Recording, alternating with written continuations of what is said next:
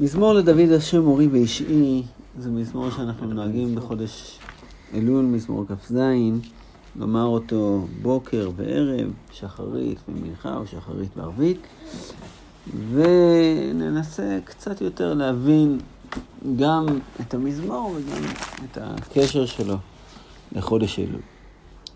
לדוד אדוני אורי ואישי ממי רע. אדוני מעוז חיי, ממי מקרוב עלי מרעים לאכול את בשרי, צרי ואויבי לי, המה חשלו ונפלו. אז קודם כל הוא פותח בביטחון גמור. השם, אני לא מפחד. אפילו כשמתקרבים אליי מרעים לאכול את בשרי, אני יודע שהם כשלו ונפלו.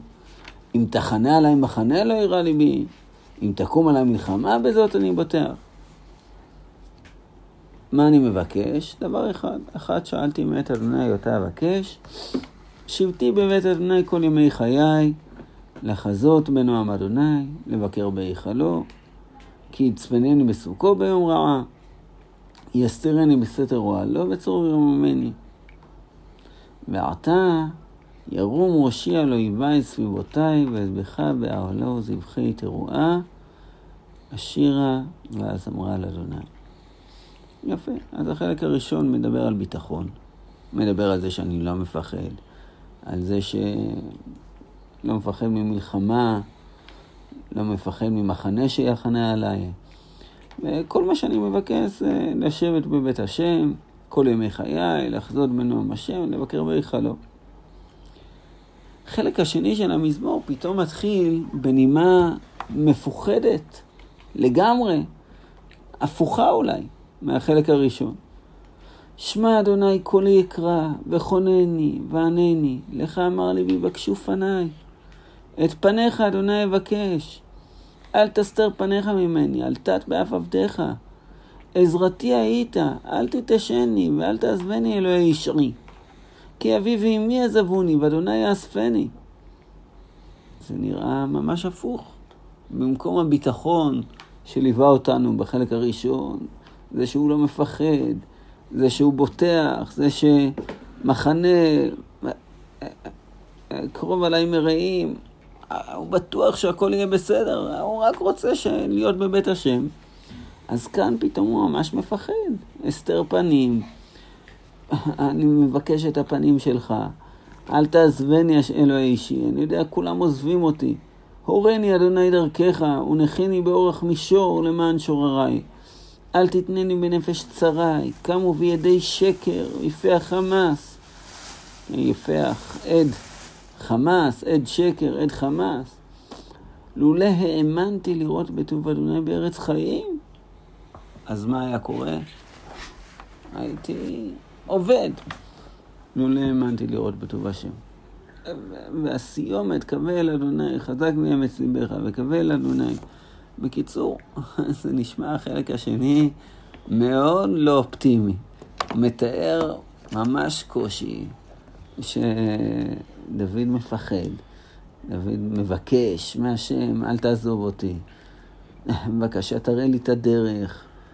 אני יודע, יש אנשים שבאים נגדי, עדי חמאס, עדי שקר, שבאים נגדי. וכאילו קרס כל הביטחון שהוא הקרין בחלק הראשון. בעצם מתבטל כאן במובן מסוים. אז צריך להבין גם את המזמור, את היחס בין שני החלקים, וגם למה החלק הראשון קודם לחלק השני. לכאורה הייתי מצפה שבהתחלה הוא מפחד, ובסוף הוא אומר, לא, אני לא מפחד. איזה מין דבר זה שבהתחלה הוא בטוח והכל בסדר, ואני רק אה, רוצה לשבת בבית השם כל ימי חיי, ופתאום אה, מתעורר משהו.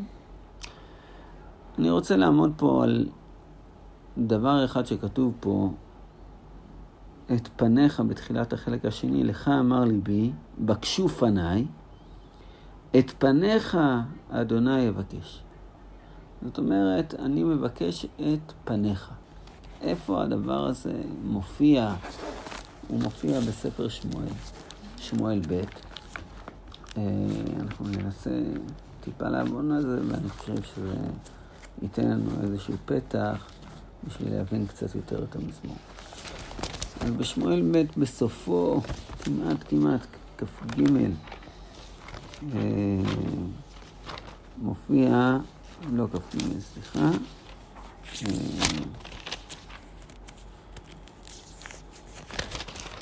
בכ"א כתוב, ויהי רעב בימי דוד שלוש שנים, שנה אחרי שנה, ויבקש דוד את פני אדוני. ויאמר אדוני אל שאול ואל בית הדמים, על אשר המית את הגבעונים. זאת אומרת, ככה יש פה איזו פסקה באמצע הפסוק, יכול להיות שזה המקום של מזמור כ"ז, את פניך השם מבקש, אז הוא מסביר מה קרה פה, מה, מה הוא ביקש. זה היה מזמור כ"ז, אבל יש פה אמירה, ויבקש דוד על פני אדוני. זה לא משהו שמופיע, בקשת פני השם. מה זה הדבר הזה? ולכאורה זה גם בקשה שקיבלה מענה. ויאמר השם, הוא ענה, בקשת פני השם, אל שאול ואל בית הדמים, על אשר המית את הגבעונים. ננסה עוד מעט גם להבין את המשפט הזה, אבל אנחנו מבינים שהיה לדוד משהו חסר. הייתה, היה פה רעב בימי דוד שלוש שנים, שנה אחרי שנה, ודוד לא מבקש בצורה פשוטה, אלא הוא מבקש את פני השם. כנראה שהחיים החיצוניים אולי היו בסדר, אבל הוא ביקש את פני השם, והוא גילה לו איזה משהו נסתר שהוא לא ידע אותו. משהו של אל שאול ואל בית הדמין על אשר המית אל הגבעונים, זה הדבר המפריע. ננסה להבין עוד טיפה. ויקרא המלך לגבעונים, ויאמר עליהם, והגבעונים לא מבני ישראל המה, כי מיתר האמורים. בני ישראל נשבעו להם, ויבקש שאול להכותם, וקנותו לבני ישראל ויהודה. ויאמר דוד על הגבעונים, מה אעשה לכם? ובמה אכפר? וברכו נחלת אדוני. ויאמרו לו הגבעונים, אין לי כסף וזהב עם שאול ועם ביתו, אין לנו איש להעמיד בישראל. ויאמר, מה אתם אומרים? אעשה לכם. ויאמרו אל המלך, האיש אשר כילנו, אשר דימה לנו, נשמדנו מתייצב בכל גבול ישראל, יותן לנו שבעה אנשים מבניו, והוקענום לאדוני בגבעת שאול בחיר אדוני. ויאמר המלך, אני אתן. אז דוד המלך מוכן לתת שבעה מבני שאול. שוב פעם. אנחנו... פסקה באמצע פסוק. ועוד הפעם יש פה פסקה באמצע פסוק. ומי הם השבעה האלה? אנחנו ננסה עוד מעט גם לעמוד על הדבר הזה. אבל המלך חומל על מפיבושת בן שאול, על שבעת התנאי שבנותם בן דוד ובן יונתן בן שאול. ויקח המלך את שני בני רצפה בתיה, אשר ילדה שאול, את ארמוני ואת מפיבושת, ואת חמשת בני מיכל בת שאול, אשר ילדה לאדריאל בן ברזילי מחולתי, ויתנם ביד הגבעונים ויוקיעום בהר לפני אדוני ויפלו שבעתם יחד. והם הומתו בימי קציר, בראשונים, בתחילת קציר סורים, ותיקח רצפה בתיה, את השק וכולי וכולי וכולי. טוב, ואחר כך כתוב שדוד לקח את עצמות שאול ואת עצמות יונתן, והעלה אותם, ובסוף הפרק כתוב, ויעתר אלוהים לארץ אחרי כן. זה הסיפור. זה סיפור שהוא קשה, אבל קודם, חוץ מהקושי, אנחנו צריכים לדעת מתי זה קרה, הסיפור הזה. אז אמנם פה זה מופיע בסוף שמואל ב', אבל נראה שזה סיפור קדום, הרבה יותר. כי הסיפור הזה בעצם מדבר כנראה על המעבר בין מלכות שאול למלכות דוד. וכאילו דוד עוד משלם בתחילת מלכותו על שאול ועל בית הדמים, על אשר הם את הגבעונים. זאת אומרת, יש פה איזשהו חוליה, איזשהו תיקון למלכות שאול, שעדיין לא קרה. עדיין הקדוש ברוך הוא לא נעתר לארץ, בגלל ששאול המית את הגבעונים. אם נשים לב, אז גם השמות של האנשים שדוד המלך מסר, זה שני בני רצפה בתאיה, מי זו רצפה בתאיה? אז אחרי שהייתה מלחמה מאוד ארוכה בין בית שאול לבית דוד, אז בתחילת שמואל ב' כתוב אה, שאיש בושת פנה לאבנר בן נר, ואבנר בן עשה צבא אשר לשאול, לקח את איש בושת בן שאול והעביר אותו מחניים, ואז כתוב בפרק ב', אה, שמואל ב', אה, ג' ויהי בהיות המלחמה בין בית שאול ובין בית דוד ואבנר, היה, היה מתחדש בבית שאול, ושאול פילגש ושמע רצפה בתיה. ויאמר לאבנר, מדוע באת אל פילגש אבי? ואיחר לאבנר מאוד על דברי איש משה, ויאמר, ראש כלב אנוכי אשר ליהודה. היום אעשה חסד עם בית שאול אביך, אליך ואל מרעהו, ולא המציתיך ביד דוד, ויפקוד עלי עוון האישה היום?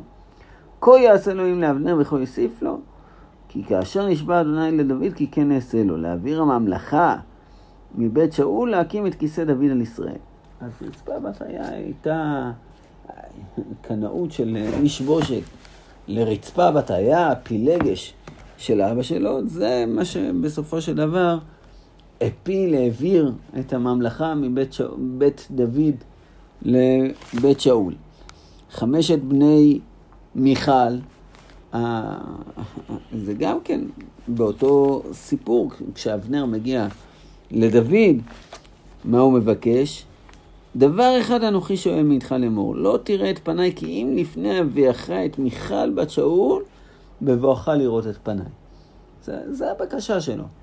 ועל מי הוא חומל? הוא חומל על מפיבושת, שזה בדיוק מה שכתוב שם בתחילת פרק ב'. אז לכן מאוד מסתבר שאנחנו מדברים כאן על סיפור שקרה בתקופת המעבר משאול לדוד, אולי...